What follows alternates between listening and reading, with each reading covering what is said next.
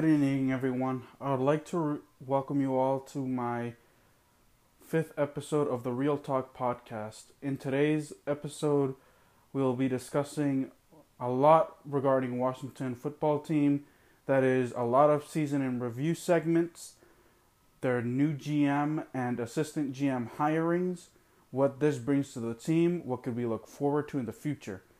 As Real Madrid topics, we're going to be talking a lot about Zinedine Zidane's coaching and managing decisions regarding the team, what the future holds for a lot of players, what the future hold could entail for Zinedine Zidane if the when the season comes to a close in the summer.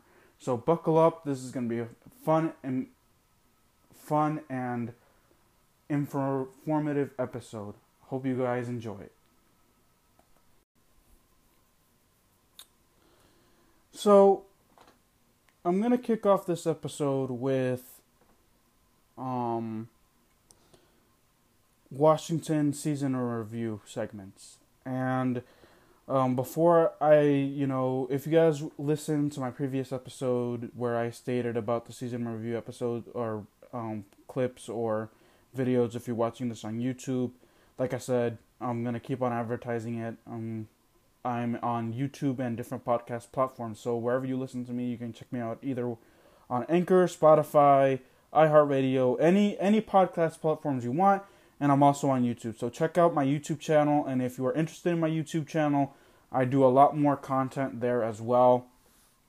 Um, so you know, check me out, Oscar Josue Montiel on my YouTube channel. Help me out, get get me my subs um, looking to grow my channel this year. Uh, last year, I ended the year with 28 subscribers and a hundred and something videos. So, um, help me out there. Um, my goal this year, sorry if I didn't mention it, is maybe get 45 to 50 subscribers by the end of 2021. So, help me out if you guys are new.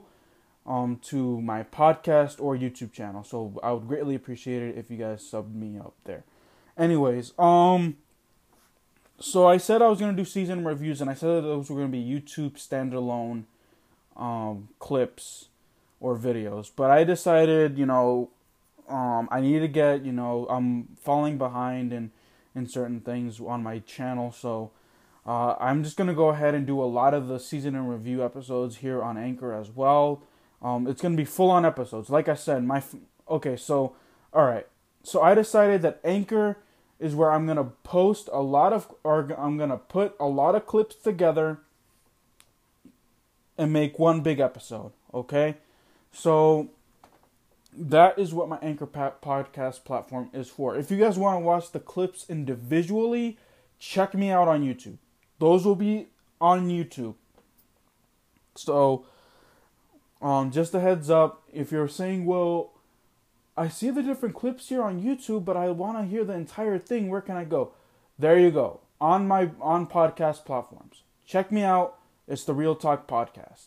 Anyways, so I stated last week in my podcast episode that I was only going to do season review episodes or clips on YouTube. However, like I said, I'm just going to go ahead and do them all in one big swoop here on when I do my Real Talk podcast uh, clips and episodes. So um, you guys will get it either way. Um, just because I don't want to exclude anyone or anything from my content. So let's uh, get into the season review episodes or clips.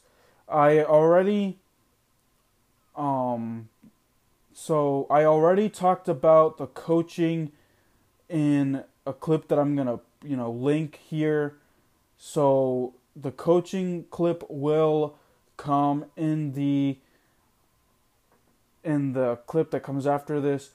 So I'm going to be talking about the coaching next, all right? Um just ex- just ignore the beginning of that episode cuz I think I said certain things on the anchor about the anchor episode, but um if not just just go ahead and and skip, but I do also do where I also you know, I spoke about the coaching. I broke down each um, of the coaches of Washington, how they did, you know, from Ron Rivera, the head coach, to the offensive coordinator, defensive coordinator, and special teams coordinator. So those are the coaches that I cover in the clip. So I hope you guys enjoy that clip. Okay? Peace. So after discussing the coaching, I want to go ahead and break down the quarterback play for Washington this year. Um, so I'm also gonna include Taylor Heinicke for the sole reason that he actually showed up and played extremely well um, during the playoffs during the playoff game against the Tampa Bay Buccaneers. So the quarterbacks that played for Washington this year are Dwayne Haskins, Kyle Allen, Alex Smith, and um, Taylor Heinicke. So let's break each of the let's do the season review for the quarterbacks. Um, and of course, in this episode, or maybe in in future episodes, I haven't decided yet. I like I said, I'm kind of behind in in certain clips and episodes, so um, I haven't decided if this will be something different. Um, maybe the, you know what? Let me focus on the season review episode. Um, season in review. All Washington talk this week will be season in review. Okay, next week season in review and also talking about general manager hirings because there was a lot of general manager hiring uh, that went around today. So I'm going to be breaking down general manager hirings. And then next week, I'm going to be discussing what the quarterback play could look like. You know, what can other positions look like next week. So all this week for Washington Talk will be general manager hiring season in review videos. So let's let's go ahead and do this. So quarterback play. All right. So let's let's go with the first quarterback, the the starting quarterback that was starting at the beginning of the year, Dwayne Haskins.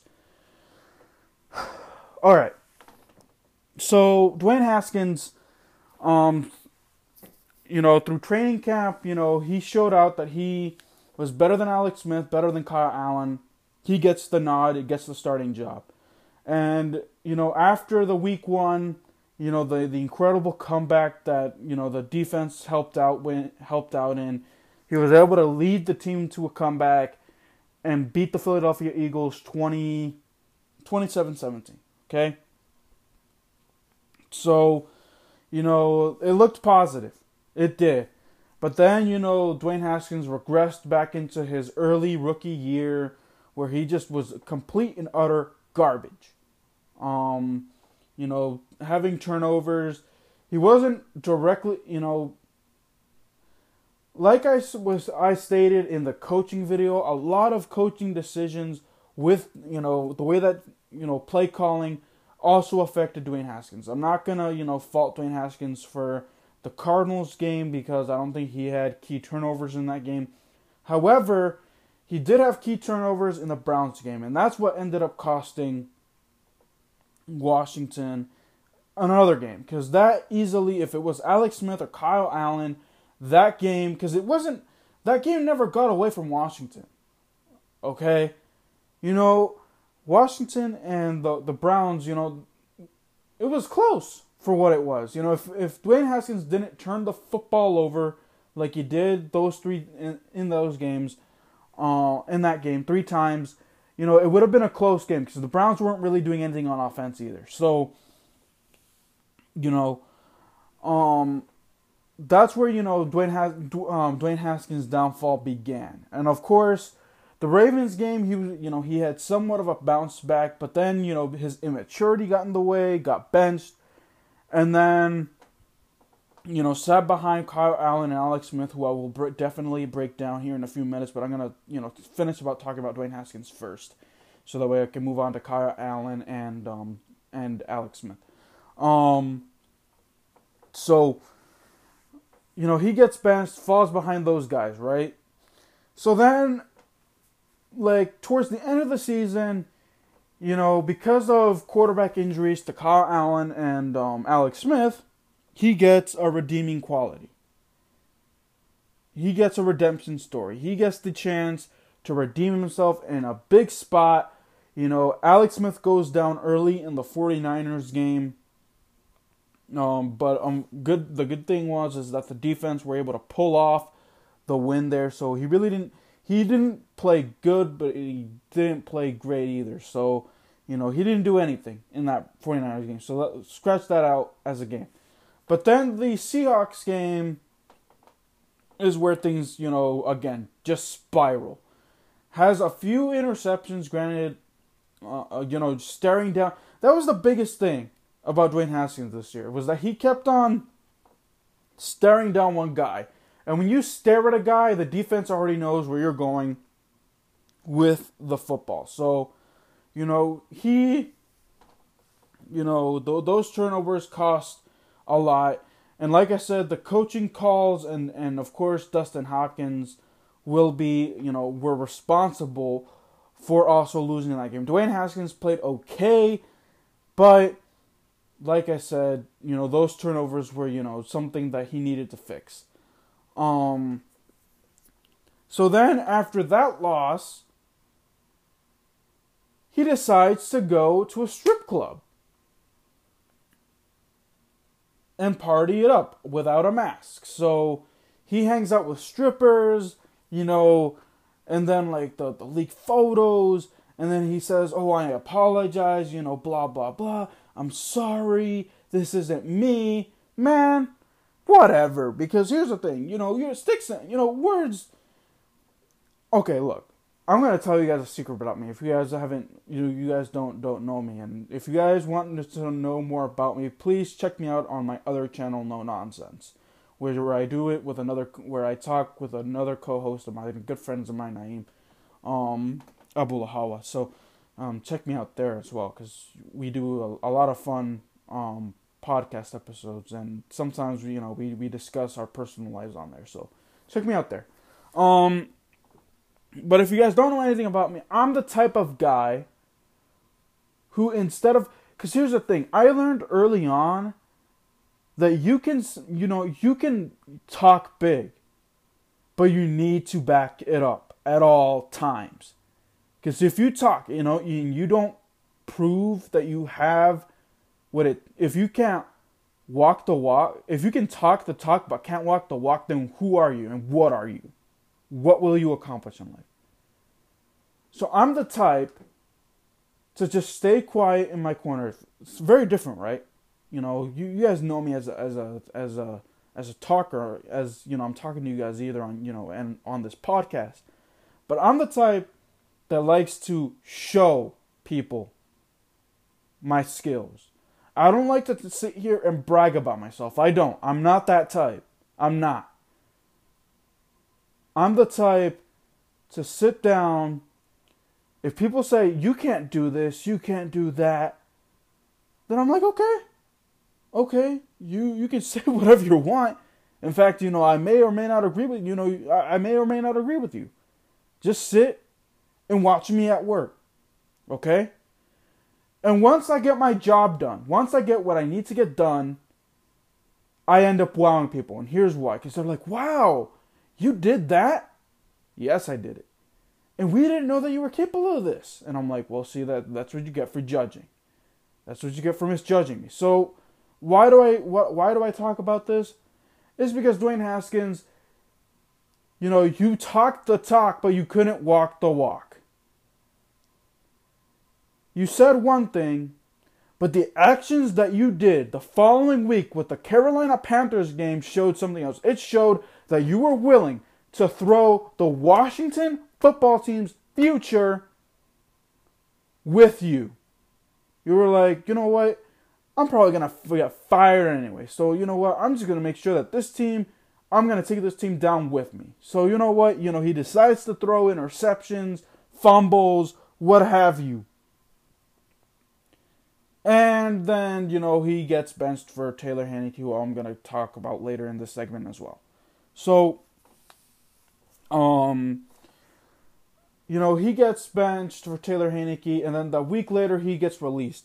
I'm also going to be talking about um, Dwayne Haskins' destinations after you know this clip. I actually thought about it now. Dwayne Haskins did find a new home. I'm going to be talking about my reactions to that here after this clip before I talk more about season and review videos. So, I guess uh, I thank myself for reminding myself.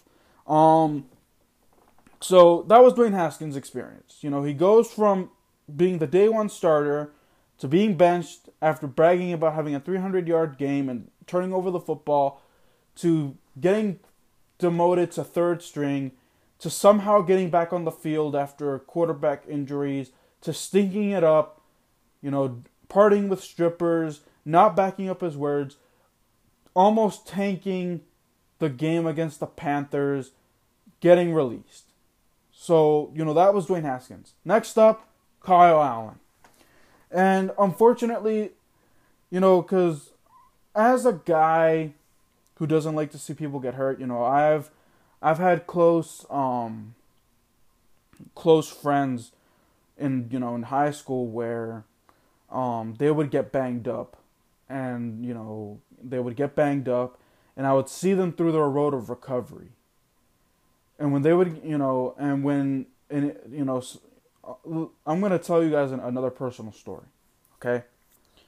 Um my sophomore year, uh, I was very I was close friends with um, the senior, and she was a part of the lacrosse team. Now, um, a year prior, I think it was her junior, maybe so, her sophomore junior year, she tore her ACL. Where a lot of doctors said that she could never potentially play for another year and a half. Imagine that. That, you know, and lacrosse was her life at the time. You know, she played hard for the lacrosse team. And um you know, I would you know, I heard stories of her, you know, when she heard that, you know, she was to be, you know, out of the out of the sport for a year and a half. Somehow, I guess she used that for motivation and she um you know, she worked her butt off to get back into rehab. Okay? So, she actually made a recovery within three to six months and was cleared to play within the seven or eight months. And then, unfortunately, you know, we in, in Virginia, you know, how if you guys live here in Virginia, if you guys are any listeners of Virginia uh, of the United States and, and live in Virginia, you know how this crazy weather is. So, you know, ice falls and she, you know, we need to go to school. She slips on the ice and almost tears her ACL right on the spot as well. You know, thank goodness that nothing, you know, ser- you know, she just, you know, banged her knee, but she was this close to tearing her ACL yet again and she, you know, came came into school crying and you know, she was, you know, all her, you know, blood, sweat, and tears, you know, went out the window. So that, why do I say this? It's because I know how how injuries suck. Now, with Kyle Allen, in his case, you know, the Giants game, or the first Giants game, you know, he played pretty trash.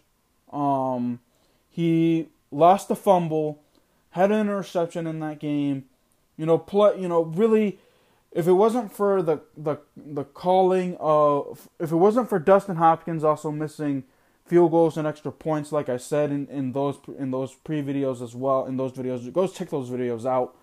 Um, you know, certain things may, uh, may or may not happen, but Kyle Allen just didn't play great in the Giants game. However, he turned it around in the Cowboys game.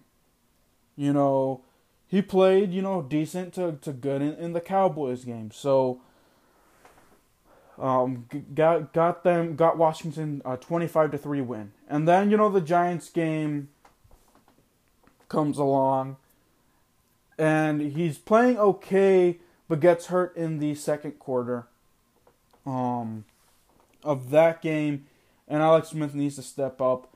So Kyle Allen um doesn't get his, you know, only plays what, two games and a half, I guess. Two games, yeah, two games and a half, and only won one of those games. So we're gonna have to, you know, I'm not gonna, I can't, you know, grade him all together, but, um, because he only played two games and a half, but you know, he, I don't know where Washington would have been if he would have finished the season. I really don't because with Alex Smith, we ended up finishing, you know, Washington ended up finishing five and one. And let's talk about Alex Smith.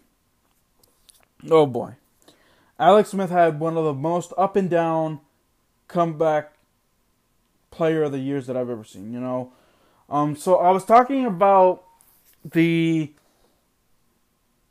uh Dwayne Haskins, right? So Dwayne Haskins gets demoted after the Ravens game to third string. So Kyle Allen and Alex Smith are the two quarterbacks that are active for the Rams game. And Alex and um, Kyle Allen gets, you know, a concussion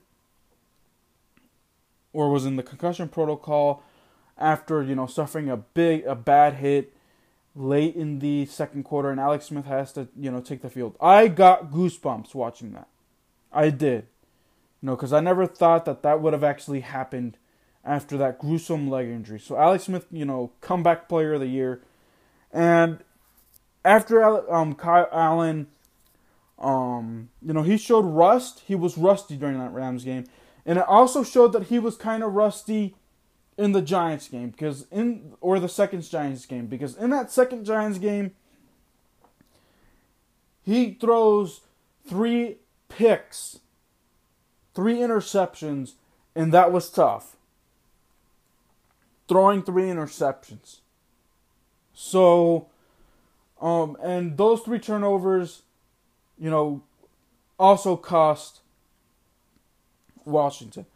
Also, falling behind because he was a check down guy. His check downs do not work when you're behind.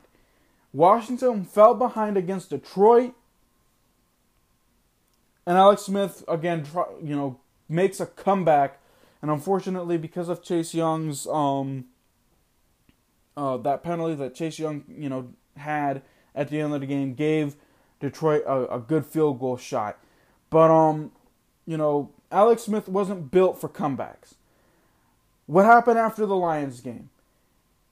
Um, he's able to pull off a win against Cincinnati, pull off a win against Dallas in Dallas, being a check down guy. Because I think Alex Smith only had like what 100 and 20 yards passing or something like that. It was something like that. Or 100 and, it was like 130 between 120 150 yards passing or something like that.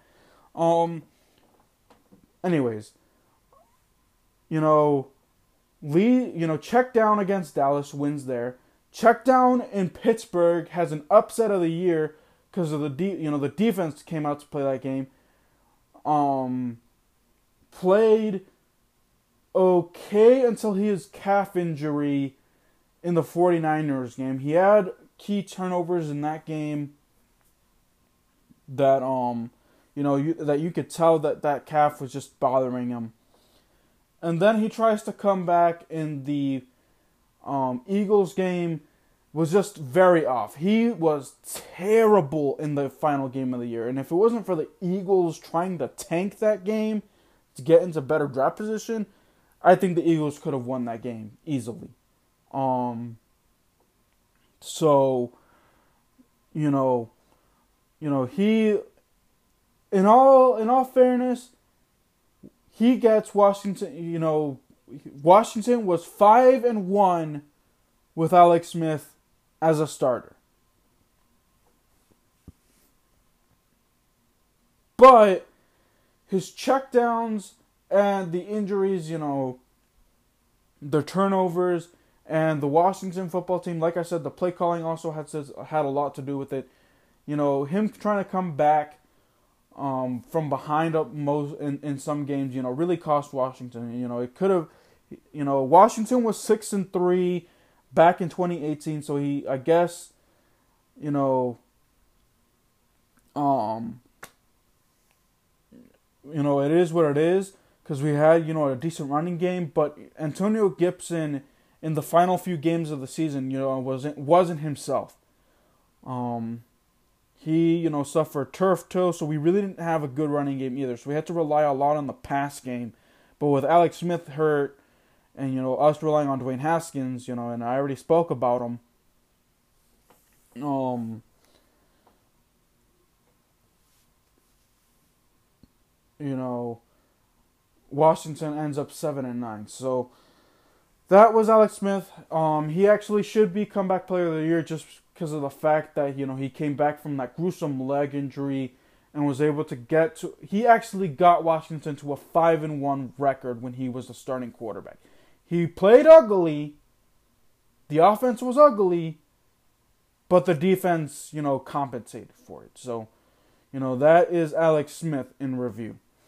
Um, and finally, Taylor Heinicke. And you're gonna say, why are you reviewing him? He only had one game, but one game in a quarter and a half. Why? Because that playoff game in itself was phenomenal. Was phenomenal. Um, you know, he did something that I don't even know a healthy Alex Smith could have done. I don't know. You know, he was able to make his passes. The one interception that he threw wasn't his fault, so I'll negate that that argument there. But he managed that offense perfectly, and I wouldn't be. I don't. Okay, look, I'm gonna stop the hype. A lot of you know YouTubers and fans are probably gonna say, "Oh my gosh, Taylor Heinicke, he should be Washington starter." No, no, no, no. Cool your jets. Cool your jets. Hold your horses, okay? Okay? No, Washington needs a quarter uh uh needs to find their either their quarterback in the future in this year's draft and I'll again like I said I'm going to do separate segments and videos on that later um of quarterback of the future or you know a a new bridge quarterback cuz Alex Smith obviously he's even though they're saying that he's not going to he should retire. He should retire where the where the going is good for him. Because like I said, he came back from the leg injury. But he played garbage when he got hurt again this year. So I think he should just wrap it up. Anyways, Taylor Heinicke, that that game in itself proved that he could maybe be a serviceable backup in the NFL. He's an off the bench type of quarterback. He is. I don't think he's going to be good enough to lead a team for a 16 game season. I don't think so, but I think he's going to be a good back. He could be a good backup. Um, and you know he played great in the in the playoff game. Um, you know, unfortunately, you know he gave up a sack at the end of the game that got him into fourth and long, but you know, other than that, you know he played good. He played well. You know he was outstanding in that game. So let's let's grade the quarterbacks now that that I broke down each of them and how they they they fared this year. Dwayne Haskins gets a D plus because of his immaturity. his immaturity. You know what? No, gets a D minus because of his immaturity. Um, his you know the immaturity, you know, played a huge factor. Yes, other aside from the Eagles game, played terrible. Aside from the Eagles game, he played terrible. He played terrible to to okay, but that's not enough. He gets a D minus. Kyle Allen, I don't feel like it would be fair to grade him just because he only played two games and a half. But I think um, with the way that he managed that that Cowboys game, or he played that Cowboys game, I'm gonna give him a C minus C C. I'm gonna give him a C. I'm gonna give him a C. Um, Alex Smith, another C, just because. Look, I know I understand that he Washington was five and one with him but he just when he got hurt because of that calf injury, it showed that he struggled. It showed. You know, so I'm gonna I'm gonna give him a C. Now Taylor Heinicke, I give him a B plus. I give him a B plus because he that game he played solid, and unfortunately, um, in that Panthers game, Washington was behind so much I think if Taylor Heinicke would have started that second half instead of starting like midway through the fourth quarter when it was just when it was garbage time, I think Taylor Heinicke would have been able to take what come have Washington come from behind and win. and Washington would have won the division the week week 16 instead of winning it week 17. But he gets a B plus because of that because he he managed to he played like I said outstandingly in that game against Tampa Bay against Tom Brady. He went toe to toe with Tom Brady. It was the defense that you know didn't you know step up in that Tampa Bay Buccaneer game, but Taylor Heinicke gets a B plus for that reason. So um, that is my quarterback season in review video. I know it was longer than usual, but I needed to break down each of the quarterbacks play um, throughout the season. So um, I hope that you guys watch this clip. If you know if you guys enjoy this clip, let me know. You know, like, subscribe, share, and I will see you guys here in the next few minutes to talk about the running backs.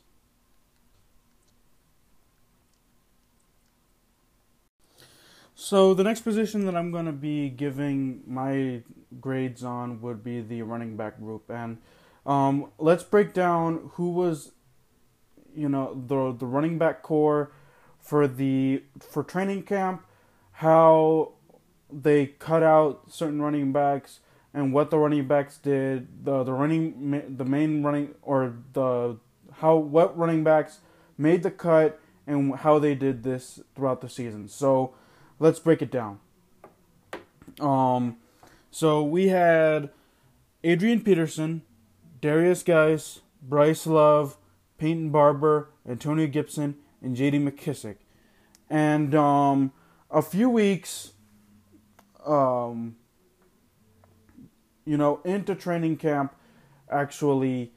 Um, maybe even a few days. I think it was either a few days or a few weeks within training camp it was reported that Darius Guice had a dom- had a domestic dispute report, so Washington released them, and we were down to you know five running backs from there. So after that, I thought that the running back crew that would make the team would be Adrian Peterson, Antonio Gibson, J.D. McKissic, and Bryce Love. I thought that I thought that Peyton Barber would be the on man out. However, Ron Rivera decided to go young with a young crew. He wanted to rebuild this team from from you know veteran more veteran presence to a more younger talented presence. So he cuts Adrian Peterson a few days before the cut deadline for tra- for training camp. So Adrian Peterson is out, right?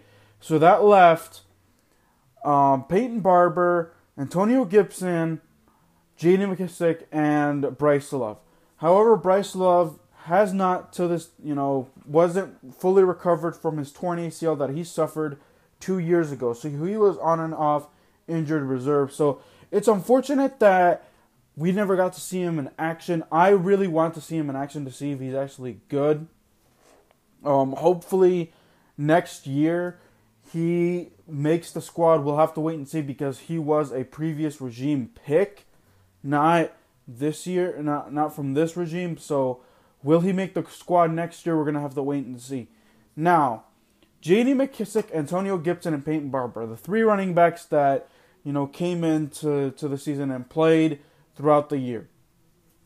Let's break. Let Let's do Antonio Gibson first. He's the rookie, and what a find! What he was, what a find! I don't know if he was a a, a Kyle Smith pick or a a um, Ron Rivera pick.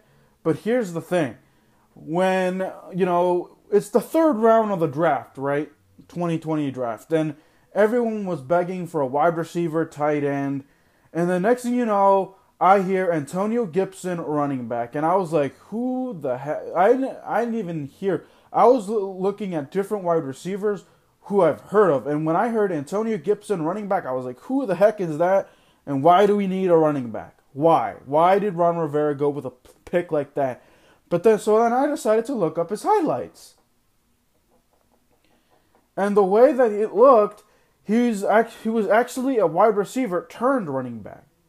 He was like a a Christian McCaffrey type um player. So he, you know, um so I was like, okay, I'm fine with that and he showed fly, you know, um, unfortunately, because of the offensive line play, because of the play calling, like I said, he wasn't able to break out in many games. It took him a while to break out. I think it was, can't remember what game it was. I think it was the Browns.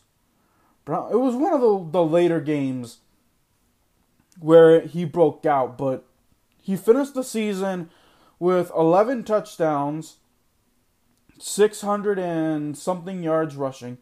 Um, he'd unfortunately suffered turf toe during the Steelers game, um, so he was limited and out for two or three games. But um, you know, all around, very solid um, performance by him. Like I said, imagine if we Washington would have had him the final two or three games. Um, that running game would be would have been deadly.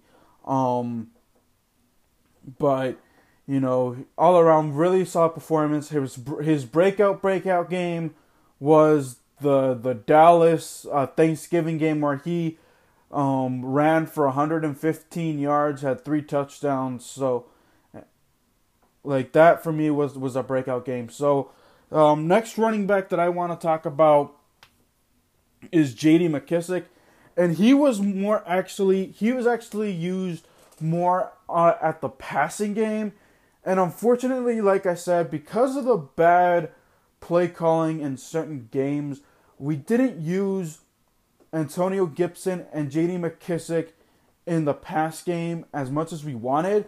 But when Washington was winning games, they used J.D. McKissic a lot. They used him a lot. So I actually like the, the guy, and he's on a cheap deal. So he's still he's gonna stick around for another year. I'm excited to see how Washington incorporates him even more. Like I said, he used um they used him more as a passing back than a running back, even though he did have good runs, but he was more used he was able to get seven or eight yards off the pass. So that's something I actually liked to see from J.D. McKissic. And then Peyton Barber, he was our younger, you know, power back. You know, he was our our Adrian Peterson this year. Like I said, he he really impressed in Tampa Bay. Only have it like he had 400, 500 yards uh, every year. But we actually expected Adrian Peterson to take that slot because he was a hundred yard rush, a thousand yard rusher for Washington when he came in off of an emergency. And then last year he almost had a thousand yards if he wasn't benched for and a healthy scratch for that game. I think he would have had a thousand yards. But like I said, Ron Rivera wanted to go for for younger guys. So Peyton Barber um got the nod had three big touchdowns in the Philadelphia game. Wasn't used as much throughout the year, but he proved to be the third down. Like if we were on third and one, third and inches, he would be the guy most likely, and he was used well. So I think, you know, if we give him more snaps, like I said, keep on saying in my, like I kept on saying in my pregame analysis and my breakdowns, we need to feed our running backs because they will this team is built for running backs. The way that Ron Rivera and this team ran and won games, it was running the football and nasty defense. So, um, Peyton Barber, you know, had a, a key key touchdowns in the Eagles game, had key touchdowns, a key touchdown. Let me see, when was it? I think it was it the 49ers game or was it the Seahawks game? Please remind me. I I know he had a key touchdown in one of the other games without Washington won. So, um, yeah, guys, that is this is my running back um, breakdown. All around, the running back crew, I think, is the aside from the defensive line, which I'm gonna get to, was our best um, core of the season. And I'm gonna give the running back crew. I want to use them more. The coaching and play calling needs to use them more. So I'm going to give them a B plus. Let me know if you guys agree with that grade. Let me know in the comments down below. Anyways, next up is I'm going to be talking about the wide receivers and the tight ends. So most of you are wondering if you guys listened to the last segment, why did he say wide receivers and tight ends in in the same video? Well, here's the thing. Unfortunately, the Washington football team's tight end group was so thin that only Logan Thomas showed up. Other than that, no tight end made an impact. So I'm going to actually include Logan Thomas in the wide receiving crew just because, like I said, the tight ends, other than Logan Thomas, really didn't do much of anything. So let's dissect the wide receiving group. And this is going to be hard to dissect because here's the thing. Other than Terry McLaurin and Logan Thomas, which I'm going to get to in a few minutes, I want to talk about the, the rest of the wide receiving core first. Other than Logan Thomas and Terry McLaurin, the wide receiver two and three were was just a revolving door of run of wide receivers. First, you had Dontrelle Inman as the number two guy. Then you had Steven Sims as the number two guy. Then you had Cam Sims as the AGG was injured. Mano, oh, like just so many. Washington did, did not have an established number two and a number three guy.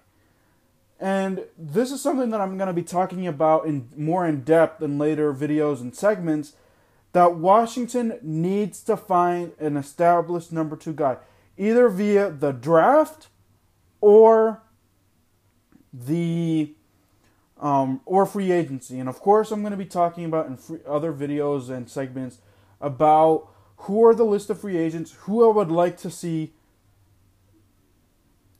in a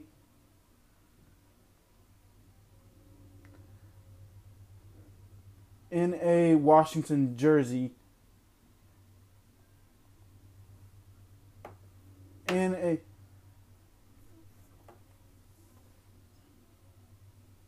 Give me one second, folks.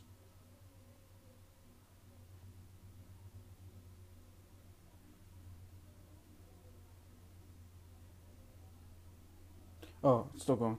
Um, sorry, folks. I was getting a phone call. That's why I lost my train of thought. Um, so that's what I want. I'm gonna be talking about the free agents and maybe even um, rookie wide receivers that could be an established number two. Heck, maybe in, if Antonio Gandy Golden. And here's the thing: Kelvin Harmon is a is a forgotten name. Kelvin Harmon, who balled out in the 2019 in the in the bottom half of that horrible three and 13 season, balled out. Had well, I think it was like 400, 400 and something yards receiving and a few touchdowns so he, you know, went down with an uh, either a, with a torn ACL or something. So he was out of the season. So if we can get him back, maybe he can be our number three. Because like I said in my, you know, um, disappointment, uh, my five um, studs and duds video, Steve Sims was a major disappointment, and Cam Sims was a surprise. So maybe have not have Cam Sims as a number four, not a number two, not a number three, a number four guy. Um, find a number two either in the draft or free agency, and have Kelvin Harmon or Kelvin Harmon in at, at the number three slot. So that that's my number one takeaway is that the number two and number three positions at the wide receiver was just such a revolving door. Dontrelle Inman really didn't do anything noteworthy. He had just a few, tu- you know, had one or two touchdowns, but got injured, dropped passes. Um, Steven Sims injured, but when he was active, dropped key passes. Um, unfortunately, I can't give out a grade to Antonio Gandy Golden because he was off injured. Heck, maybe he could be our number two or number three guy next year if Ron Rivera can give him a chance. Unfortunately, also preseason wasn't a thing in 2020. Um, that's where a lot of players, you know, show them their show them their stripes, um, or earn their stripes in preseason. But unfortunately, they had a reduced training camp, no rookie minicamp. So we're gonna have to wait and see what 2021 holds for Antonio Gandy Golden. I personally would like to see him and Kelvin Harmon get a fair chance at being the future wide receivers if Washington doesn't get um, free agents or decide to be wise with their draft picks. But we're gonna have to wait and see about that. Now about and um, Terry McLaurin and um, Logan Thomas, and those are the two guys that balled out for Washington. And Logan Thomas especially because everyone wrote off Logan Thomas as a guy who is not ready for the tight end position. He was a quarterback converted to a tight end you know, played for Detroit, played okay for Detroit, and when Washington signed Logan Thomas, I was like, what? Why? Like, why? Why couldn't we go after an established tight end? But you know, why we why couldn't we you know sign a Hunter Henry? You know, trade for David Njoku. Like that was just ridiculous at the at the time. But Logan Time Thomas for this year silenced the critics. He had 70 plus catches, um, a few big touchdowns, um, had an incredible touchdown in the Eagles game. Uh, I think it was like a one handed uh, catch. So, in all honesty, you know, he, along with Terry McLaurin, who I'm going to break it down next, you know, he silenced the critics, and he deserves a, a spot here on Washington for, for years to come. Maybe, like I said, unfortunately, because not uh, the the other tight ends really didn't do anything of note. I included Logan Thomas in the wide receiver um, clip or segment. So, if Washington can again in the draft, I don't know if tight end, you know, or if there are any good tight ends coming out of free agency. I would have to take a look again. But the last time I looked, there weren't any tight ends that kind of caught my attention. But Washington needs to find needs to draft a tight end because, um, like I said, having a revolving door at the tight end position. When Logan Thomas, you know, got hurt, we were stuck with Jeremy Sprinkle, who dropped passes, Marcus Baugh, who was an undrafted free agent, who also got hurt, and then after that, I don't even know who the rest of the tight ends were. So, you know, that is something that Washington needs to establish. Having a, no, a number two tight end just in case Logan Thomas goes down. Now, Terry McLaurin, last year, Terry McLaurin proved that he's the number one guy. He's the number one wide receiver. Last year, in his rookie year, had nearly a thousand yards pass, uh, sorry, receiving, but got hurt in the final two games, so he wasn't able to play. And nearly no one, no one could could beat Terry McLaurin in coverage. He would somehow, someway make incredible catches. Unfortunately, he was not voted to the Pro Bowl, which I think was just a snub in my opinion.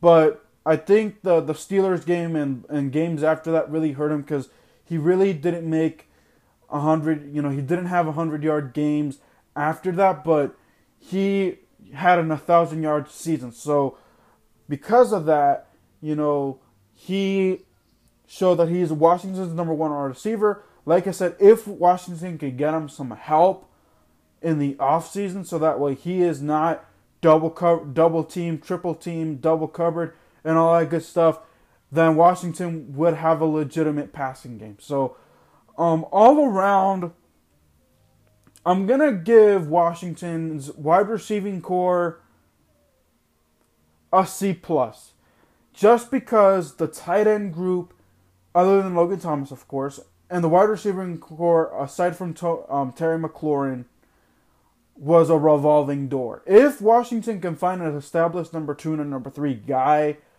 then I would have ranked them higher. But I'm going to give them a C plus, a C to a C plus, um, because they need to find more weapons for the quarterback of the future. So, um, let me know what you guys think regarding that grade for the wide receivers. Next up, offensive line. So the offensive line, this is going to be harder to break down just because there was a lot of shifting this year due to um, bad play, uh, injuries, and you know so on and so forth. So um, let's I'm going to try to break it down as best I can. So let's get into this. So at left tackle, beginning of the year, we had Geron Christian uh, Sr. Left guard was Wes Martin. Center was Chase Roullier. Right guard, Brandon Scherff. Right tackle, um, Morgan Moses. Now, the main concern for this year was that left side because that left side really didn't have established guys in the offseason. You know, Trent Williams um, went out, uh, you know, wanted a trade out of DC because uh, he had issues with the previous regime, I guess. He also wanted Dan Snyder, the owner, out because even when he was talking to Ron Rivera, he didn't want anything to do with Washington. So, you know, we were stuck with guys who were either, you know, were still raw at the position, like Geron Christian, who really was a turntable, really couldn't, you know, protect for all it was worth. He was bad at that position. So we had to, you know, change a lot of things. And the big change was putting uh, Cornelius Lucas there at left tackle, and then of course Wes Martin because he's also he was also a young guy. Um, he wasn't you know prepared and wasn't ready. Like I said, no preseason for this year, so they couldn't take a look at what was right, you know, for for the team. So they they put uh, Wes Martin in there, but he also became a bad choice. So what do they do? They put in Wes Schweitzer. And that made our offensive line, when they made those two changes, um, it made a huge difference. Now, unfortunately, our fourth round draft pick that we ended up picking up from the 49ers, that we ended up using on, um, on, uh, what's this guy's name? Um, uh, Saahdiq Charles, there we go. Um, Saahdiq Charles went down with an injury, so I really can't grade him either um, because he only played a you know one or two games and then you know because he was he was on and off the injury list. So unfortunately, I can't grade him. But hopefully next year we get to see him at either left guard or left tackle. He was playing good enough in the left guard position. Will he? Can he play good at the left tackle position? We're gonna have to wait and see. Or maybe we just keep him at left guard. Um, but after you know that injury to um, Saahdiq Charles, the offensive line had to go through a lot of changes. Like I said, they decided to put Cornelius Lucas and Wes Schweitzer in at those at the left side. And when they did that, our offensive line went from bad to okay. Not great, not you know, not not good, not great, but okay. You know, good enough for the for for running, good enough for protection Unfortunately, Washington did not or does not have a mobile quarterback. Um, so a lot of the sacks was either Dwayne Haskins holding on to the ball too long, Alex Smith holding on to the ball too long. You know, so you know the the the offensive line did the best that they could. You know, it was solid for what Washington needed it to be. And you know, I'm just I'm going to give the offensive line a D plus to a C because of the turntables that was Wes Martin and um,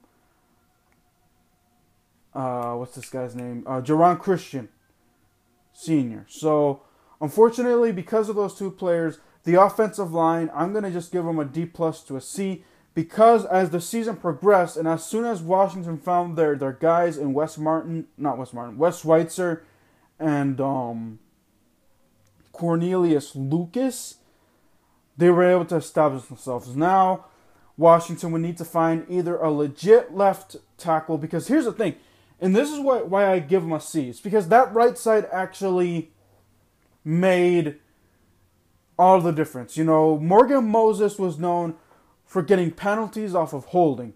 It was holding, holding, holding, holding throughout his career with no fans in the stands, the holding penalties for Morgan Moses and him freezing up did not happen this year. So that right side with with uh, Brandon Scherff, who's a free agent because he was playing on the franchise tag, and um, Morgan Moses, and even the center Chase Roullier um, played very well. That left side is what's concerning, something that needs to be draft uh, corrected or addressed during the off season, either via again, like I said, draft or off or uh, free agency. Which I like I said, I'm going to be going over free agents for um, the offensive line. So next up, guys, um, I'm gonna leave off the season review videos here. If you guys want to know more, tune in next week to talk more about season in review. It's gonna be all about the defense next week. Okay. Next up, I'm gonna be breaking down Dwayne Haskins' new destination and the general manager hiring. So those are two things that are coming up next. So I hope you guys enjoyed or are enjoying my season and review videos, um, or segments if you prefer. Um, like I said, because there's a lot of season review coming, I'm gonna go ahead and I stop it at the offensive at the offensive side of the football here, but excuse me, excuse me. Um, I'm gonna be focusing more on the defense in next week's episode. But let me know what you guys want to see more of um, heading into the off season. Like I said, um, there's a lot of Washington football team news that's going to be coming out. Um, like for instance, Dwayne Haskins finding a new new home, and Washington finally um, naming a general manager, and also have so Marty Hurney and M- Martin Mayhew are part of the Washington football team organization. But more on those guys in the late in, in the next segment. But I want to talk about uh, Dwayne Haskins. Dwayne Haskins finds a new home, and it's in Pittsburgh. And here's my initial reaction. Why? Um, look, I'm happy for Dwayne Haskins for one reason, one reason only. He found a new place.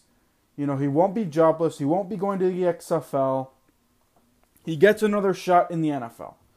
But why did he have to go to Pittsburgh? You see, because here's the thing he's not going to learn his lesson in Pittsburgh. Pittsburgh is not a place to be disciplined. Okay? Um, Steelers head coach is not a disciplinarian. He isn't. He isn't. At all. Um, in fact, he doesn't, you know, he lets a lot of things get out of hand. He let the Le'Veon Bell sitting out get out of hand. He let the Antonio Brown situation get out of hand. He let he's he's allowing Juju Smith Schuster to be dancing around and like and like being immature on the sidelines. It's it's getting out of hand. Like um, Mike Tomlin is not a disciplinarian. So my thing is when Dwayne Haskins goes to Pittsburgh, how is he going to address Dwayne Haskins' immaturity going to strip clubs? Dwayne Haskins, I would have said, I said initially, he probably should have gone to New England. Because Bill Belichick, he's not going to party under Bill Belichick. Bill Belichick will set him straight. If Dwayne Haskins comes in late to a meeting Bill Belichick will be like, "Get out of here, leave. You're not you're not welcome here," or you know he would send him home. He was like, "You're not taking part of any practices." What is Mike Tomlin gonna do? Don't get me wrong. Dwayne Haskins can can learn under if if Ben Roethlisberger doesn't retire after this year. Um, he can learn under Ben Roethlisberger, uh, a two-time Super Bowl champ. But other than that, that the immaturity is not going to leave him, especially with the way that Mike Tomlin deal ha- handles Steelers business. You know that is not a good environment at all for Dwayne Haskins. Just because, like I said, Mike Tomlin isn't the guy to discipline guys. He doesn't. He didn't discipline Juju Smith-Schuster. In fact, when Juju Smith-Schuster, the media asked Juju Smith-Schuster are you going to stop dancing now that you're losing? He said, No. I'm not going to stop dancing because I don't care. So, that, that right there is just. Mike Tomlin said, I'm to talk to Juju Smith-Schuster, and he would call out Juju Smith-Schuster. If this was Bill Belichick, he would have called out Juju Smith Schuster. He would have called him out for his immaturity, but no. He doesn't. He didn't. So my thing is, will Dwayne Haskins get called out if he does something stupid like go to a strip club, throw a lot of interceptions? This is, I mean, we'll have to wait and see. We'll have to wait and see. Maybe the change of senior because he has family here in DC and friends in DC. Maybe that that's why it didn't work out. I'm happy. Look, I'm happy that he got a new another chance. But I don't think Pittsburgh, with the way that that organization is so, with the way that Mike Tomlin is, not disciplining not disciplining guys, losing the locker room on certain occasions. It's not the best environment. So I have to. We're gonna have to wait and see. Do you guys like Dwayne Haskins going to Pittsburgh? Let me know in the comments down below. All right, for so for the final Washington football team video, guys, it's finally here, talking about the general manager position. So Washington, the Washington football team has been able to find a general manager, and they filled another position. Marty Hurney and Martin Mayhew are two new additions to the front office for the Washington football team. Um, of course, Marty Hurney, you may have heard of him. He was the um, I was about to call him the the Washington Panthers, but no, the Carolina Panthers um, general manager. He had two stints with the Panthers, one from 2002 to 2012, and then he came back in late 2017 to 2020. But here's the thing Marty Hurney is not the general manager of the Washington football team. He is not. He is the executive vice president of football slash player personnel. So he brings along 28 years of experience. Okay. Um, in fact, here are some of the picks that he made as general manager for the Panthers. He brought in Julius Peppers, brought in um, DeAngelo Williams, Jonathan Stewart, um, Cam Newton, um, Luke Kuechly. So those are the guys that he brought in, you know, in his tenure and in, in, in those ten years combined. So here's the thing though. He only is good with his first round picks. Only the first round picks are good. Okay. Um, point proven. Luke Kuechly and um, Luke Kuechly and Cam Newton. He also um, was responsible for bringing in guys like um, what's this guy's name? Uh, he's a tight end for the Seahawks now. Um, have him right on the tip of my tongue. My goodness, I hate when that happens to me on on the podcast. Uh, crap. Uh, man, he plays for the Seahawks now too. He was a free agent. Oh, Greg Olsen. There you go, Greg Olsen. Um, he was responsible for bringing him to Carolina. Brought other free agents as well, but most notably, I'm going to be talking about what he could do for the draft now he can find hidden gems from the fir- first and second round picks. Because here's the thing: Washington with their second round picks aren't good.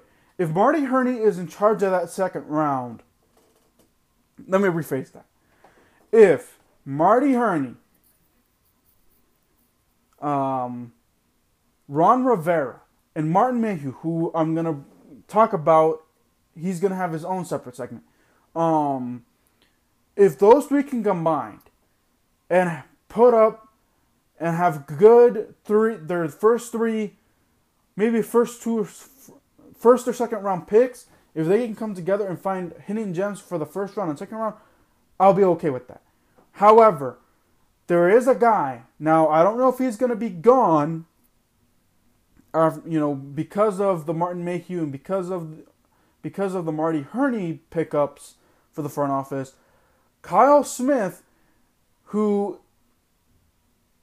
last year, who was also an executive of the front office, finds hidden gems from the third all the way to the seventh round. Um, Kyle Smith is responsible for getting someone like a Kamren Curl, someone who was responsible for the Terry McLaurin, someone who was responsible for who else did he bring in? Um, and uh, Antonio Gandy Golden, I think. You so you see, those are hidden gems that Kyle Smith, as an executive, was able to bring in. So hopefully Washington doesn't give doesn't let him go, because Marty Hurney, Martin Mayhew, and and um, Ron Rivera are good with their first to maybe even third round picks. Even though uh, Marty Hurney was not responsible for Christian McCaffrey, maybe first and second rounds, okay. But after that, Washington needs to build within the. That's how Washington has was able to build a lot of their foundation this past year was because of their late round picks. Their late round picks actually made a difference this year. Kamren Curl, um, Cole Holcomb, who was a uh, a steal back in 2019. Tim Settle, another steal. So, do not let go of Kyle Smith because, like I said, Marty Hurney and Ron Rivera, when they're together, and we're gonna get into Martin Mayhew as well. Um, and we're gonna talk about what he brings to the table with draft and free agency, because um, he worked with John Lynch in in San Francisco. Um, like if Ron Rivera and uh, Marty Hurney do not do well with their later round picks, so hopefully Kyle Smith stays in the Washington front office. We're gonna have to wait and see. Anyways, next up is Martin Mayhew, and this will be my final uh, Washington clip or video uh, for this episode. So when Marty Hurney got fired from the Panthers, uh, a lot of fans and and um, and YouTubers were saying, "Well, Marty Hurney is coming to Washington. Marty Hurney is going to be Washington's new GM. Let's start calling them the Washington Panthers." Nope. Marty Hurney, as I stated in my previous video or previous segment, is not the GM. In fact, I titled it, I titled that segment that. Marty Hurney is not the GM for Washington. The guy who is going to be the general manager for Washington is Martin Mayhew. And he is significant with the Detroit Lions. Um, Yes, he came in at the tail end of that horrible 0 16 year back in 2008.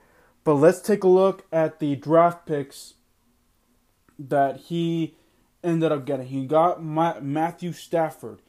He brought in Golden Tate. He brought in Nate Burleson. He brought in a lot of players free agency in free agency and in draft. So this is where the rumor will will start, and as I said, I'm gonna break down a lot of um. Uh, I'm gonna break down a lot of quarterback stuff as well, free agency. And here's the thing: that's that's what I'm saying. Matthew Stafford and Martin Mayhew have that connection, so I would not be surprised if Washington would be in the sweepstakes of getting or trading for um, Matthew Stafford because Martin Mayhew is here in DC. So, like I said, like this is gonna be this is gonna be an interesting offseason because Washington, a lot of pl- players, a lot of not players, a lot of fans are saying it's gonna be Matthew Stafford to DC. A lot of and others are saying that maybe it could be Deshaun Watson. Look, I'm gonna be honest, and I'm gonna talk more about this later in, in later f- future segments and videos, I don't think Deshaun Watson's coming here. I'll go for for the fun of it. I'll talk about you know what maybe Washington needs to do to make that happen. I just don't see it happening. I think maybe Matthew Stafford is going to be the quarterback for the is going to be the bridge guy for Washington. Um, f- moving moving forward. So Martin Mayhew as I stated, was with the Lions. He was with the 49ers the last few years. He was with John Lynch and uh, Kyle Shanahan. And boy, will that uh, I feel like that's gonna that's gonna leave a mark for uh, Kyle Shanahan having someone leave his staff to join his former club. That's to be interesting. But um he was, you know, as an executive back in in, in San Fran, um, brought in a lot of you know draft guys. He was responsible for, um, well, wasn't responsible for, but he Nick Bosa. Um, I think he was there when, um, they tried to make the trade for Jimmy G, if I wasn't mistaken, as well. So as an assistant, um, to John Lynch, he was successful as well. Now, um, well, we're, we're gonna have to wait and see what he does for Washington. Um, I don't know if he, I know that he's gonna work on Ron. Okay, Ron Rivera. Let's get this straight. Okay, this isn't the previous regime where the coaches were technically supposed to be yes men to Bruce Allen and Dan Snyder. It's not gonna run this way. It's gonna be um Martin Mayhew and Marty Hurney are going to be working under Ron Rivera. It's going to still be a coach centered front office.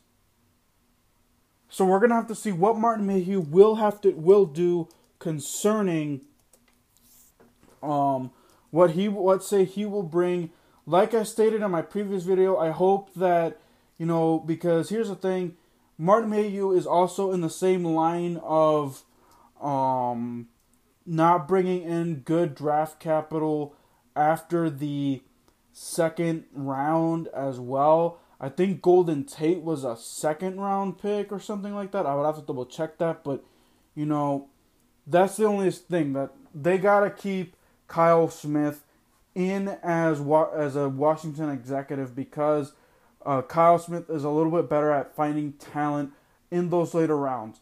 Martin Mayhew Marty Hurney and um, Ron Rivera can focus on the first and second rounds, and maybe because because we Washington has a has a two third round picks, maybe give them one of the third round picks. Okay, maybe give them one of the third round picks, but leave the rest of the picks to Kyle Smith. Hopefully, if he's here, we're gonna have to wait and see what happens.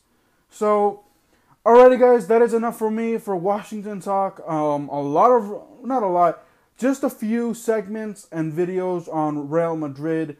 I'm gonna go off on Zinedine Zidane. So if you don't want to listen to that, then this will do it for Washington talk. But for those that are sticking around for soccer talk and Real Madrid talk, that is up next. Um, I'm gonna be previewing Real Madrid's this weekend's matchup with um, Alaves, their second match of the season. So that is what's coming up next, guys. So I'm gonna kick off uh, Real Madrid talk. Uh, like I said, it's just gonna be a few clips. It's not gonna be as many as I did last week, guys. Um, but um, I'm gonna kick off Real Madrid talk talking about their next uh, La Liga matchup with Deportivo Alaves. I do want to apologize though for not doing a lot of Real Madrid content the last few weeks. I know that I missed a few key matchups like the Super Cup uh, semifinal and the Copa del Rey. Is that I really didn't have, um, they didn't put it on TV, or my TV provider didn't broadcast those games um, anywhere, and I was trying to look up different you know places where I could watch it. It's just that um, those actually the other platforms where they did um, air it cost a lot of money and I wasn't gonna, you know, subscribe to something just for a one time only thing. So um I apologize for not keeping up with Real Madrid. However, I do keep track with the post game analysis of a lot of of the ESPN FC crew, um, the match um, review on um, Infinite Madrid. So I'm gonna go off on Zinedine Zidane and the team in later videos, but I'm gonna break down Real Madrid's Deportivo Alaves uh, second matchup for this for tomorrow. That's gonna take place at 3 p.m. Eastern, 9 p.m. CET. So, um, so Sergio Ramos has yet to recover from that discomfort that he felt in the warm-ups, uh, in his knee during warm-ups of the Super Cup game.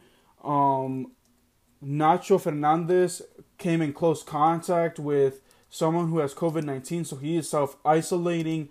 Um, so that is a huge blow there.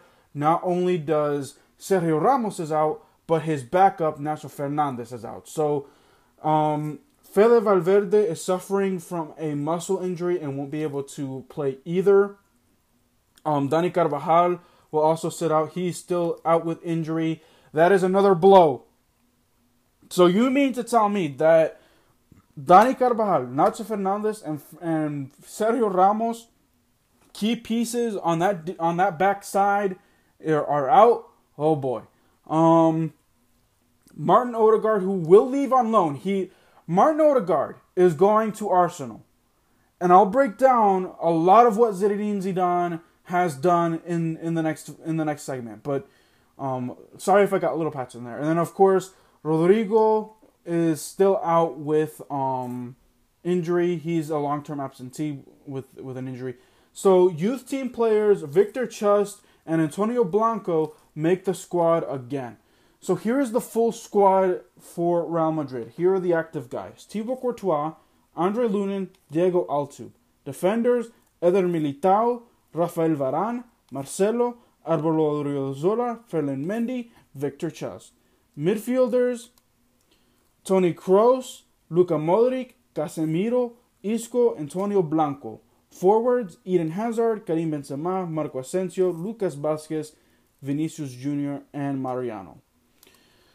All right, so here are my lineup predictions. Hopefully, I get this right. Um, let's put Eder Militao, Rafael Varane, uh,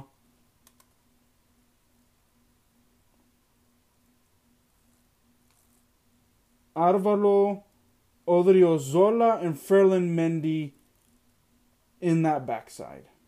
I could have it wrong, but we'll have to wait and see. I would not put Marcelo in because he's a corpse. I'm sorry. I would not put Marcelo in the game. My my go-to guys would be Eder Militao, Rafael Varane, Alvaro Odriozola, and Ferland Mendy. Midfielders, uh, Toni Kroos, Luka Modric, and Casemiro. Do I have to say anything uh, about that? Especially with Martin Odegaard not being there and Fer- and Ferland Mendy, not Ferland Mendy, uh, Fede Valverde not being there. That's predictable. And then Karim Benzema, uh, Marco Asensio, and Lucas Vázquez to start. I wouldn't I wouldn't trust Eden Hazard. Eden Hazard has been absolute garbage. He was garbage in the Super Cup last week. He did next to nothing. He looked lost. Eden Hazard needs to go. And I'll break down what I, what Real Madrid should do with a lot a lot of a lot more players as well. But I would not put Eden Hazard anymore. I know he's a Zidane guy, but Zidane may not be here any longer. And like I said, I'll, I'll keep on breaking down um, Zidane's future as well in, in future segments.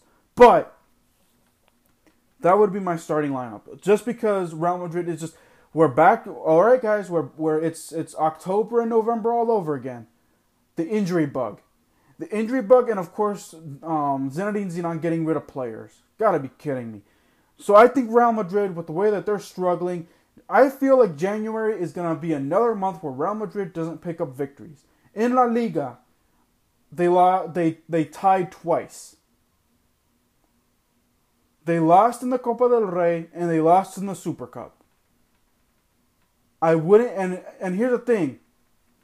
Um, Deportivo Alaves beat Real Madrid in um in the in November.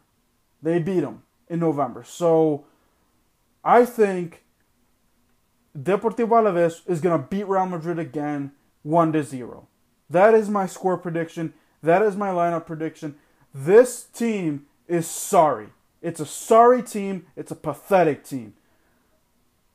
Like I said, I'm going to be talking more about Zinedine Zidane and players that want to leave and who, again, has been disappointing throughout the season. That is in the next segment, guys.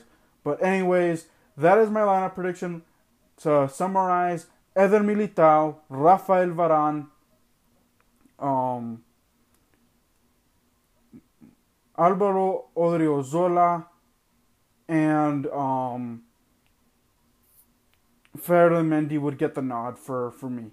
Um, and in the back on the backside, midfielders Toni Kroos, Casemiro, and um, uh, Modric, Casemiro, and Toni Kroos get the nod there.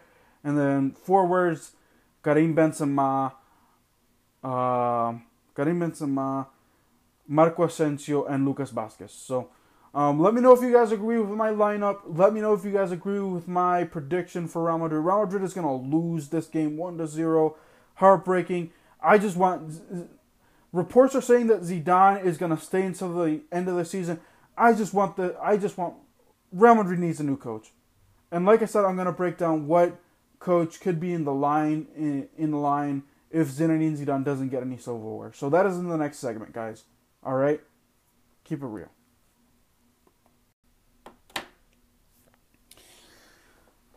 So Real Madrid is back to their losing and poor performance ways. Man, I feel bad. Madrid feel fans should feel bad. All these players, the players should feel bad. Man, Zinedine Zidane needs to feel bad. Florentino Perez needs to feel bad. Because this team is so inconsistent.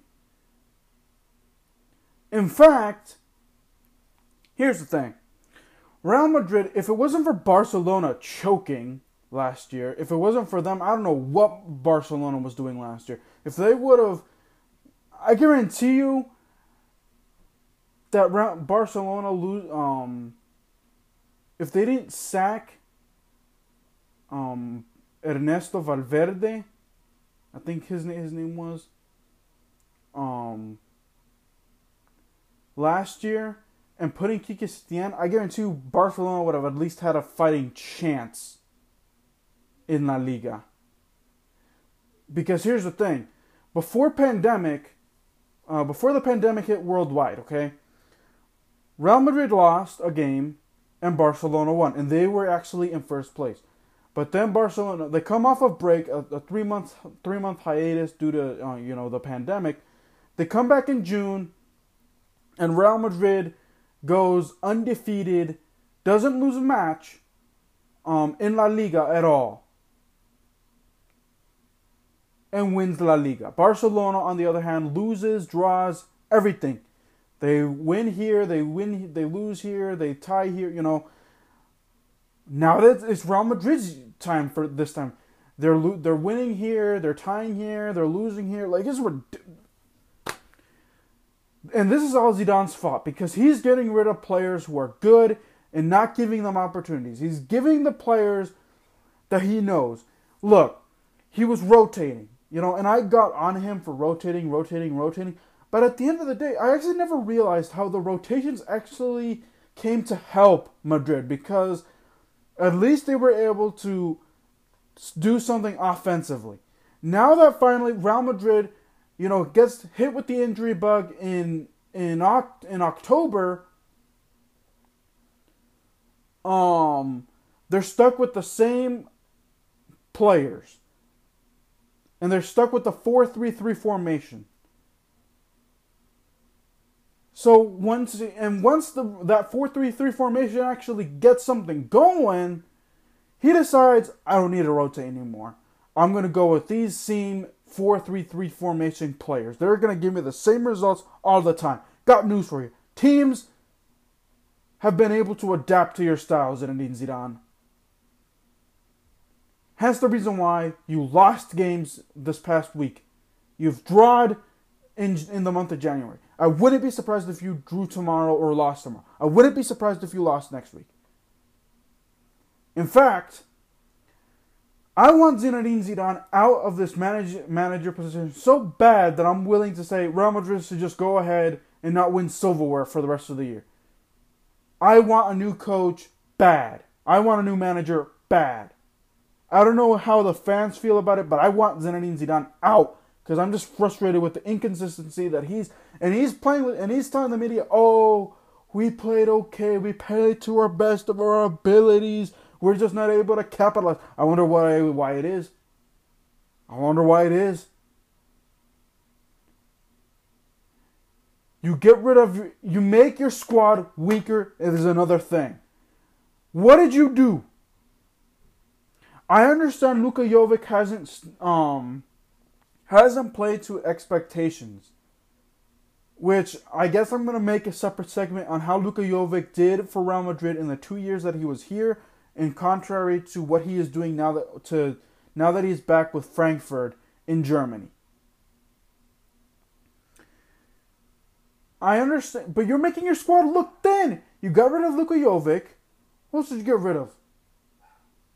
You got rid of Martin Odegaard, who is on his way out on loan. He hasn't left yet, but he's on his way out on loan.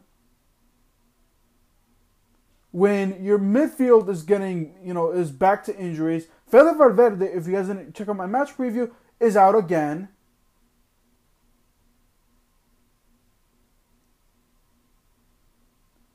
So now you think it's good time just because you need revenue?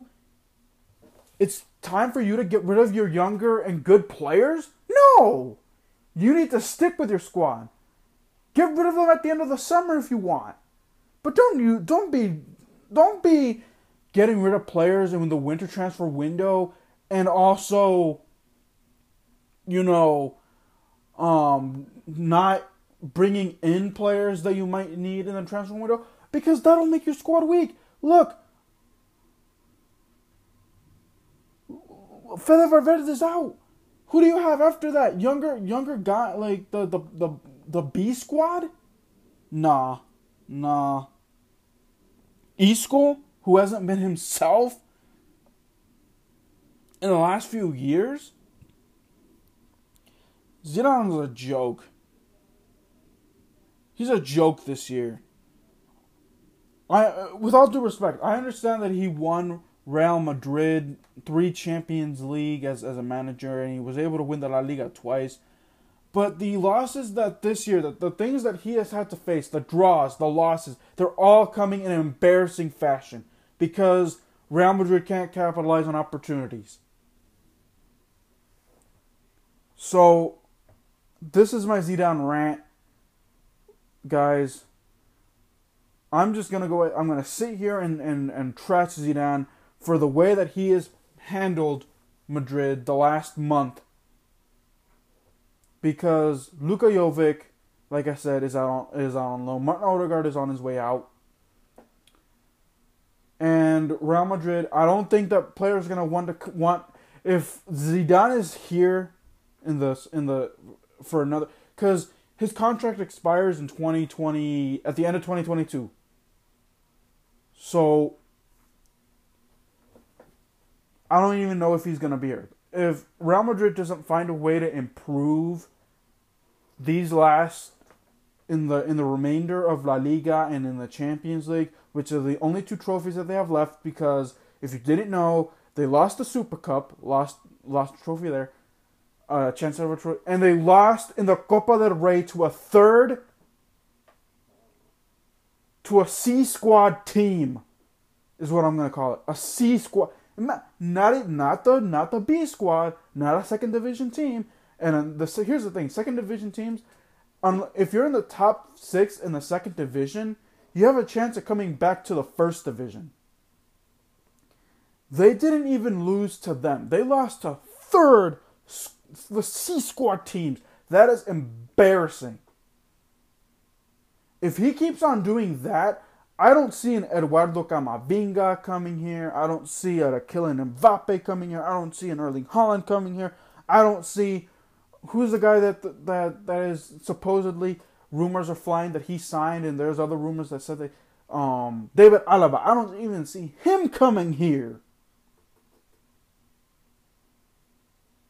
with the way that Zidane is managing the team and his excuses of not playing them. Ridiculous. That is. Ugh.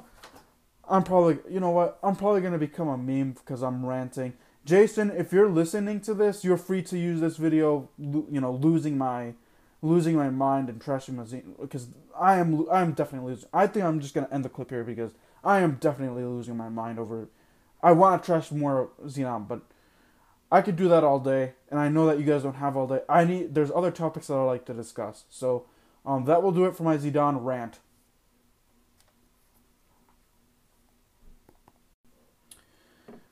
So Martin Odegaard last week, I think I said, I think it would have been best for him to stay here, and boy, I was wrong because it sucks that you know Zidane doesn't believe in younger talent.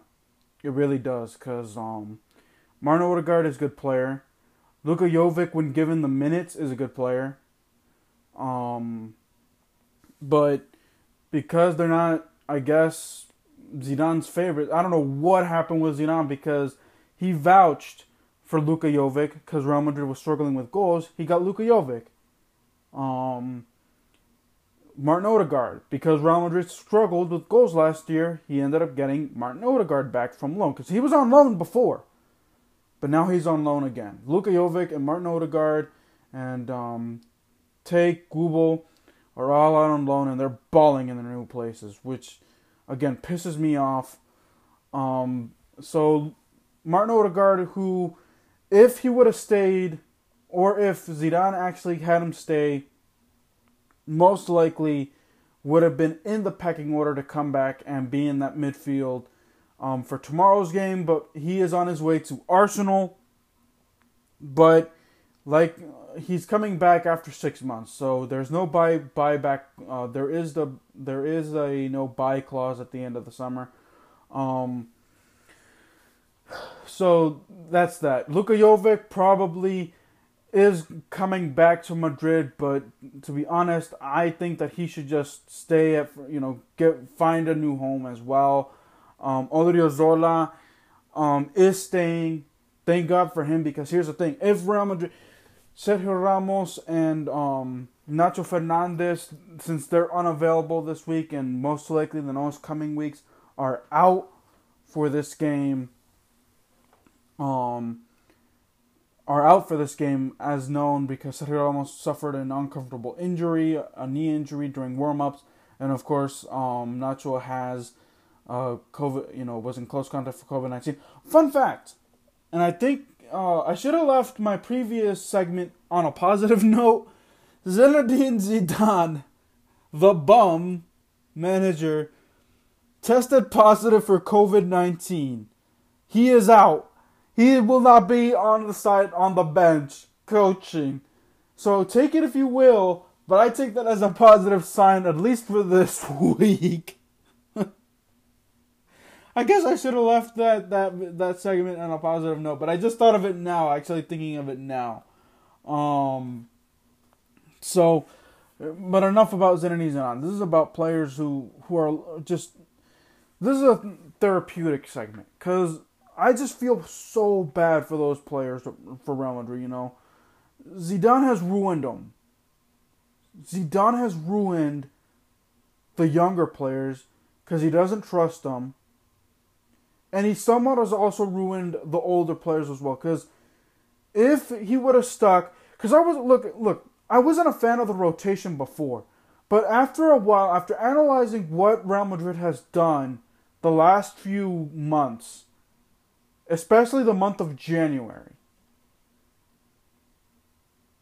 that rotation is looking good right about now because now you got players who are kind of like kind of um rusty because some of them are coming off of COVID and some of them are coming off the bench and they never had enough minutes.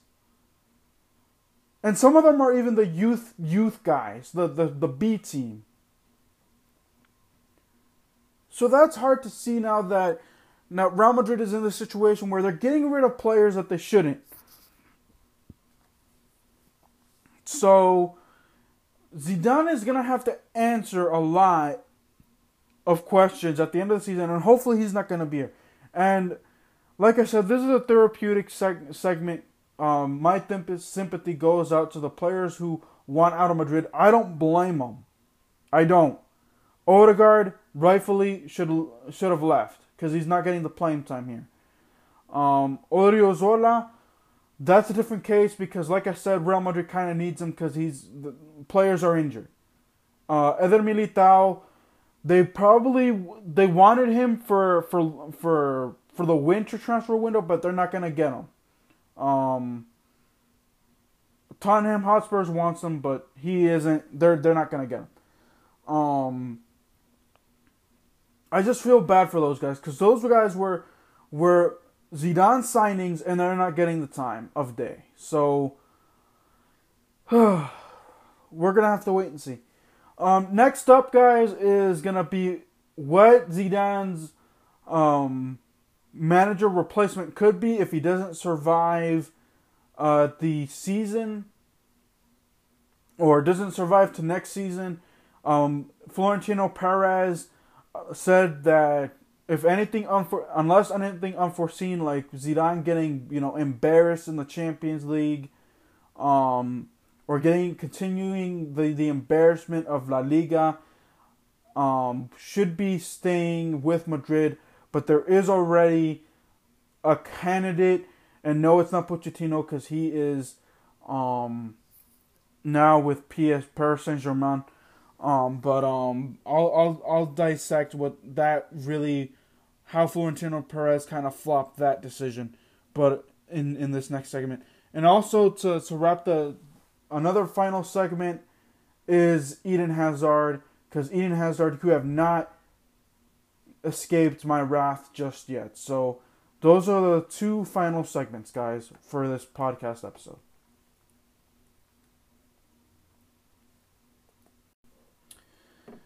So Martin Odegaard last week, I think I said, I think it would have been best for him to stay here, and boy, I was wrong because it sucks that you know Zidane doesn't believe in younger talent. It really does, cause um, Martin Odegaard is a good player. Luka Jovic, when given the minutes, is a good player. Um, but because they're not, I guess Zidane's favorite. I don't know what happened with Zidane because he vouched for Luka Jovic because Real Madrid was struggling with goals. He got Luka Jovic.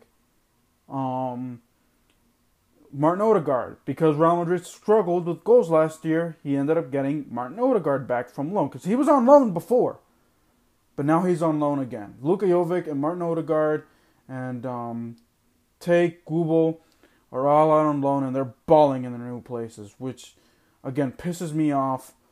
Um, so Martin Odegaard, who, if he would have stayed, or if Zidane actually had him stay, most likely would have been in the pecking order to come back and be in that midfield um, for tomorrow's game. But he is on his way to Arsenal. But like he's coming back after six months, so there's no buy buyback. Uh, there is the there is a no buy clause at the end of the summer. Um, so that's that. Luka Jovic probably is coming back to Madrid, but to be honest, I think that he should just stay at you know get find a new home as well. Um, Odriozola um, is staying. Thank God for him because here's the thing: if Real Madrid Sergio Ramos and um, Nacho Fernandez, since they're unavailable this week and most likely the next coming weeks, are out for this game. Um, are out for this game as known because Sergio Ramos suffered an uncomfortable injury, a knee injury during warm-ups, and of course, um, Nacho has uh, COVID, you know, was in close contact for COVID nineteen. Fun fact, and I think uh, I should have left my previous segment on a positive note. Zinedine Zidane, the bum manager, tested positive for COVID 19. He is out. He will not be on the side, on the bench, coaching. So take it if you will, but I take that as a positive sign, at least for this week. I guess I should have left that that that segment on a positive note, but I just thought of it now. Actually, thinking of it now. Um. So, but enough about Zinedine Zidane. This is about players who who are just. This is a therapeutic segment because I just feel so bad for those players for Real Madrid. You know, Zidane has ruined them. Zidane has ruined the younger players because he doesn't trust them and he somewhat has also ruined the older players as well. Because if he would have stuck, because I was look look I wasn't a fan of the rotation before, but after a while, after analyzing what Real Madrid has done the last few months, especially the month of January, that rotation is looking good right about now because now you got players who are kind of like kind of um, rusty because some of them are coming off of COVID and some of them are coming off the bench and they never had enough minutes. And some of them are even the youth youth guys, the, the, the B team. So that's hard to see now that now Real Madrid is in the situation where they're getting rid of players that they shouldn't. So Zidane is gonna have to answer a lot of questions at the end of the season, and hopefully he's not gonna be here. And like I said, this is a therapeutic seg- segment. Um, my sympathy goes out to the players who want out of Madrid. I don't blame them. I don't. Odegaard rightfully should should have left because he's not getting the playing time here.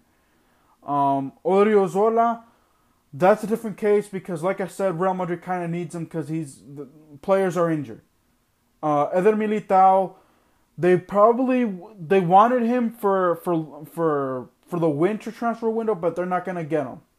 Um, Tottenham Hotspurs wants him, but he isn't. They're they're not gonna get him. Um, I just feel bad for those guys because those guys were were Zidane signings and they're not getting the time of day. So we're gonna have to wait and see. Um, next up, guys, is gonna be what Zidane's um, manager replacement could be if he doesn't survive uh, the season or doesn't survive to next season. Um, Florentino Perez said that if anything unfor- unless anything unforeseen like Zidane getting you know embarrassed in the Champions League, um, or getting continuing the the embarrassment of La Liga, um, should be staying with Madrid. But there is already a candidate, and no, it's not Pochettino because he is um, now with PS Paris Saint Germain. Um, but um, I'll I'll I'll dissect what that really how Florentino Perez kind of flopped that decision, but in in this next segment, and also to to wrap the another final segment is Eden Hazard because Eden Hazard who have not escaped my wrath just yet. So those are the two final segments, guys, for this podcast episode.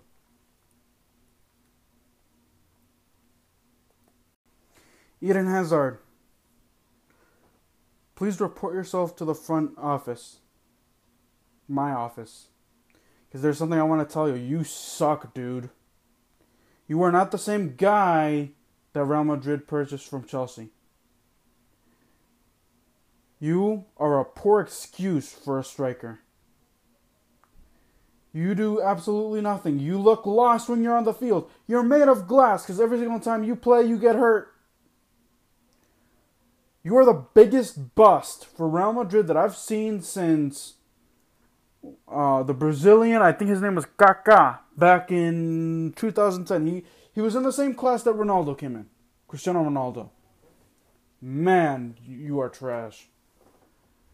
And here's the thing: I'd like to blame and, and Zidane. It is your fault for bringing him because instead of bringing uh, Kylian Mbappe, who was available that year, mind you, you decide to go for a, a dude that gets hurt all the time? What a joke.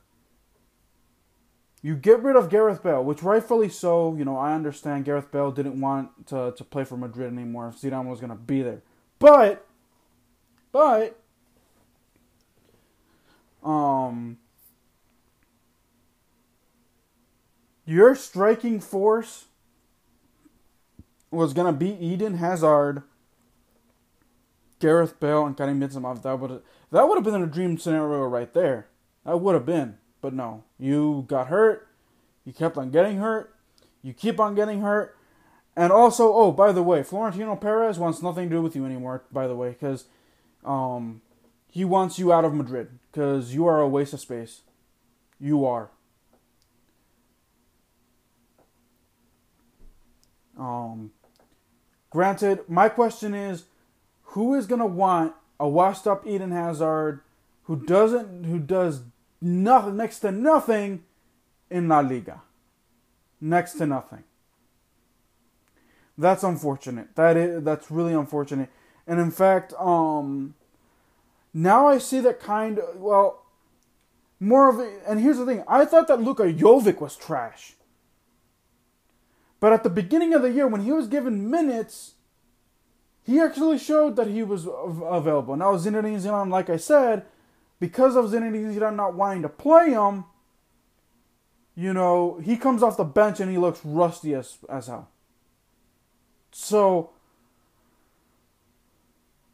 I guess that's also on Zidane because Zidane overplayed or overplays Eden Hazard.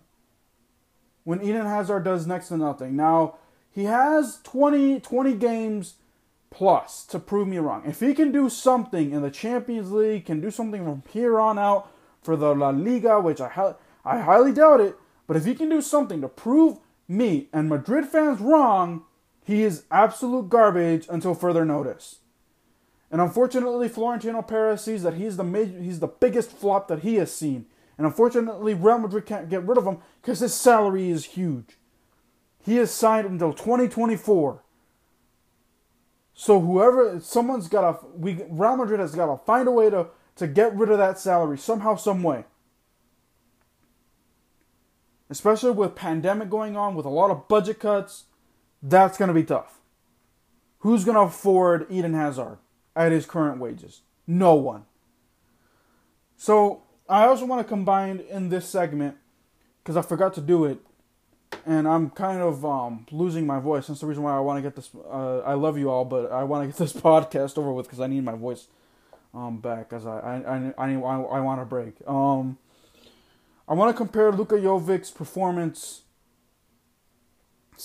um, when he came to Madrid. First, when he was at Frank- Frankfurt, I think it was. The first time around. His performances at Madrid the last two years, and when he went back on loan back to Frankfurt.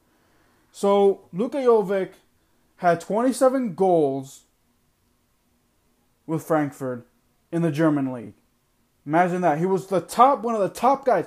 A lot of other teams wanted his services, but Real Madrid was the front runner. He comes to Madrid his first year and his injury and his injuries all around. Does nothing for Madrid. Does nothing for Madrid. Um his first year. His second you know, the injury bug. And I actually went off on Zidane when he put him in for against Manchester City in the in the Champions League. Next, the the next year, Luka Jovic um you know gets the nod from Zidane at the beginning of the year. Um, but unfortunately, because we lived in the year of 2020 where COVID 19 is a thing, um, got hit with COVID 19, you know, and fell down the pecking order fell down the pecking order so much that Mariano Diaz is ahead of him in the pecking order of things. So then he only scores, mind you, two goals for Real Madrid. In the year and a half that he was here in Madrid, two goals. And Zinedine Zidane actually wanted him. But at the end of the day, Zidane didn't want to play him anymore. That's ridiculous because check this out. In I think it was like what 65 in 65 minutes that he's because he went out on he went out on loan to Frankfurt again. So he's back in he's back in Germany. So now he's back there and in 65 minutes he scores as many goals as he did in Real Madrid in the year and a half. So he has scored two goals with Frankfurt in four in 65 minutes. That to me is ridiculous. That to me is why I think Zidane should go. That is why I think Zidane was not is not the smartest manager to ever live. He needs help trying to figure this out. we're gonna have to wait and see what happens in the summer transfer winter. I know I spent most of this podcast, most of the Real Madrid top uh, part of the podcast, destroying and dismantling Zidane, but I just don't. He has not shown that he deserves to be here for Real Madrid for to future to come. So I know that this was a Zidane uh, centered podcast over the players, but I just don't like the guy. And this week proved it. So, um, anyways, alrighty, guys, that should do it for me for this week for the Real Talk podcast. If you would like to watch the different clips, go over to my YouTube channel, Oscar Jose Montiel. The link will be down there in the description below. If you are on YouTube and you want to watch the full thing, watch me on different um, podcast platforms. It's Real Talk Podcast Oscar Montiel. That is the name of the podcast that I selected. So, um, I would greatly appreciate it if you guys, if you guys like the content, you know, European soccer and Washington football team, like my videos, subscribe to my channel if you're new, share the videos, turn on post notifications. I will see you guys next time.